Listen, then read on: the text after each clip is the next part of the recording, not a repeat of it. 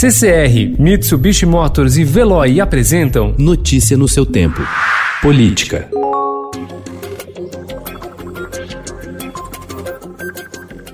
A pandemia de Covid-19 pressiona prefeitos e governadores a agir de forma rápida para assegurar a aquisição de insumos necessários ao enfrentamento da doença. Respiradores, máscaras e demais equipamentos de proteção individual entraram para a lista prioritária de compras realizadas sem licitação em função do novo coronavírus. É uma guerra comercial, mas que revela implicações políticas e até policiais. Desde abril, investigações por mau uso do dinheiro público se se espalharam por ao menos 11 estados e o Distrito Federal.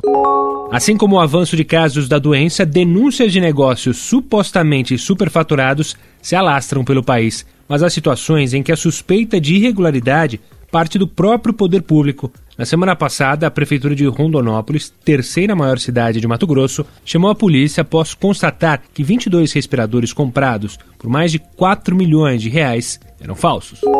O dinamarquês Salah Suleiman, de 46 anos, disse em seu canal no YouTube que a polícia de Kuala Lumpur, capital da Malásia, demorou cerca de uma hora para atender uma ocorrência que ele havia denunciado. Os oficiais provaram que o atendimento demorou só oito minutos. Com isso, ele se tornou o primeiro preso no âmbito da lei contra fake news que começava a valer no país asiático.